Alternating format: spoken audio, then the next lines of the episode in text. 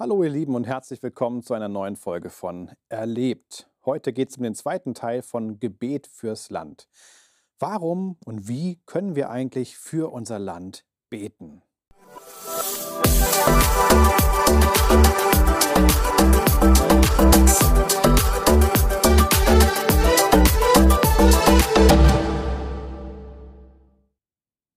Ich habe euch heute für diese Frage, warum und wie können wir beten, einen Bibeltext mitgebracht aus dem ersten Timotheusbrief Kapitel 2 und dort die Verse 1 bis 4.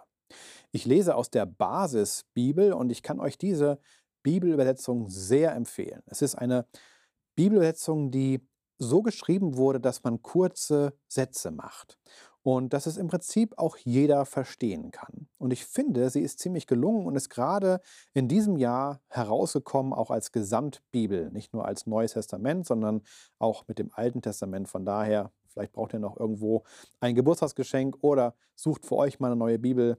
Überlegt doch mal, ob ihr nicht die Basisbibel nehmt. Da heißt es in 1 Timotheus 2, Vers 1, Meine erste und wichtigste Bitte ist es, vor Gott für alle Menschen einzutreten wenn ihr allein betet oder in Gemeinschaft, ob als Fürbitte oder als Dank. Das gilt auch für die Könige und alle übrigen Machthaber. Denn wir wollen in Ruhe und Frieden leben, in ungehinderter Ausübung unseres Glaubens und in Würde. So ist es recht und gefällt Gott, unserem Retter. Er will ja, dass alle Menschen gerettet werden und zur Erkenntnis der Wahrheit gelangen. Ja, wir sollen beten. Wir sollen beten für die Machthaber. Könige haben wir jetzt in Deutschland nicht mehr, aber für eben Leute, die irgendwie da was zu entscheiden haben. Das kann jetzt im lokalen, im regionalen oder auch im nationalen sein. Wir sollen beten für Menschen, unabhängig von der Frage, ob die mit Gott unterwegs sind oder nicht. Wir sollen sie segnen und für sie beten. Das ist manchmal eine Herausforderung, gerade wenn man auch vielleicht politisch anderer Meinung ist. Aber es ist wichtig, dass wir das tun. Das ist ein ganz, ganz wichtiger Dienst an der Stabilität unserer Gesellschaft. Ein priesterlicher Dienst, könnte man sagen. Dass wir beten, vor allen Dingen, ja, dass wir beten und uns nicht abbringen lassen davon, sondern dass wir als allererstes und wichtigstes das nicht vergessen. Manche können das gar nicht oder haben es noch nie groß ausprobiert. Und ich möchte dich ermutigen, fang damit an, mach weiter, hör nicht auf, lasst uns dafür beten.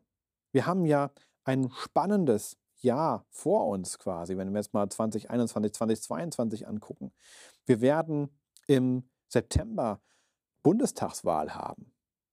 Und natürlich werden uns dann die Folgen der Pandemie auch beschäftigen auf politischer, finanzieller, wirtschaftlicher Ebene und so weiter. Und in der Bundestagswahl ist ja eines schon mal deutlich. Mehr weiß ich jetzt auch noch nicht. Aber eins ist klar.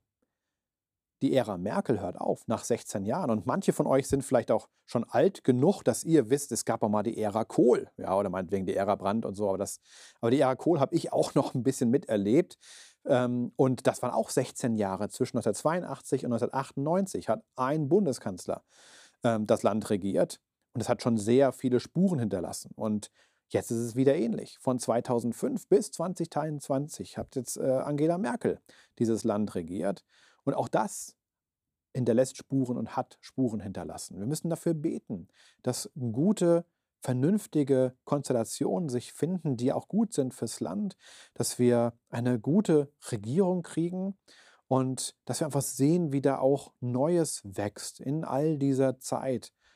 Hoffentlich auch Schönes. Dass wir das im Gebet eben auch begleiten. Der Hinterpunkt dabei ist nicht nur, dass wir dann irgendwie äh, ja, nur dafür beten und Punkt, sondern es geht dann darum, dass wir ein Leben leben in Ruhe und Frieden, ja, Vers 2, in ungehinderter Ausübung unseres Glaubens. Dass wir weiterhin auch unseren Glauben ausüben dürfen, dass wir weiterhin auch ja, die beste Nachricht aller Zeiten nach meinem Dafürhalten unter die Menschen bringen und bringen können und dass wir unsere gute Arbeit auch weiter tun dürfen. Das ist der Hintergedanke dieses Gebetes. Nicht, dass es uns nur gut geht und irgendwie alles besser wird, sondern es geht immer und immer wieder bei Paulus darum, dass wir das nicht aus dem Blick verlieren. Wir brauchen eine gute Regierung, die dafür sorgt, dass wir auch weiter unseren Dienst tun können. Das ist ein ganz entscheidender Punkt. Religionsfreiheit, sagen wir, ist selbstverständlich, aber wir merken auch weltweit, so ganz selbstverständlich ist das nicht. Und auch in unserem Land gibt es Menschen, die das anders sehen. Das muss man dann auch aushalten, das muss man debattieren, da muss man gucken, wie es geht und man sollte dafür beten, auch für die Spannung in unserem Land. Antisemitismus oder auch andere. Es gibt auch ja, einen Hass überhaupt von, zu Leuten, die andere Hintergründe haben und nicht hier aus diesem Dorf kommen. Auch schwierig. Ja. Lasst uns dafür beten, für diese Spannungen, die da sind. Und gleichzeitig auch nicht vergessen, dass Gott darin auch noch einen wunderbaren Plan hat, dass er sich verherrlichen möchte, auch in dieser Zeit, in unserem Land. Er hat uns nicht vergessen. Aber wir, wir haben den Auftrag zu beten fürs Land und immer wieder auch das Gott hinzuhalten. Konkret für einzelne Dinge, für Personen, gerade auch für Machthaber, ja, für Politiker, für Wirtschaftsbosse, für oder Bossinnen, weiß gar nicht genau, was die weibliche Form von Boss ist, äh, männlicher Name irgendwie. Ne?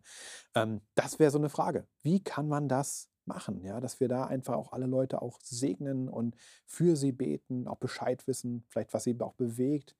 Und ähm, Vielleicht sogar dann auch mal deinem Bundestagsabgeordneten oder deiner Bundestagsabgeordneten mal einen Brief schreiben und sagen, hier, ich bete für Sie. Und wenn Sie Gebetsanliegen für mich haben, dann, dann schicken Sie mir gerne. Bin gespannt, ob da irgendwas zurückkommt, aber ich fände es schon interessant, das einfach mal auch deutlich zu machen. Wir übernehmen Verantwortung ja, für das gesamte Land und stehen auch hinter denen, die hier Dinge entscheiden und durchzutragen haben und Verantwortung übernommen haben. Das wäre schon ganz gut, finde ich, und würde unserem Land sicherlich gut tun. Also bleiben wir dran im Gebet fürs Land.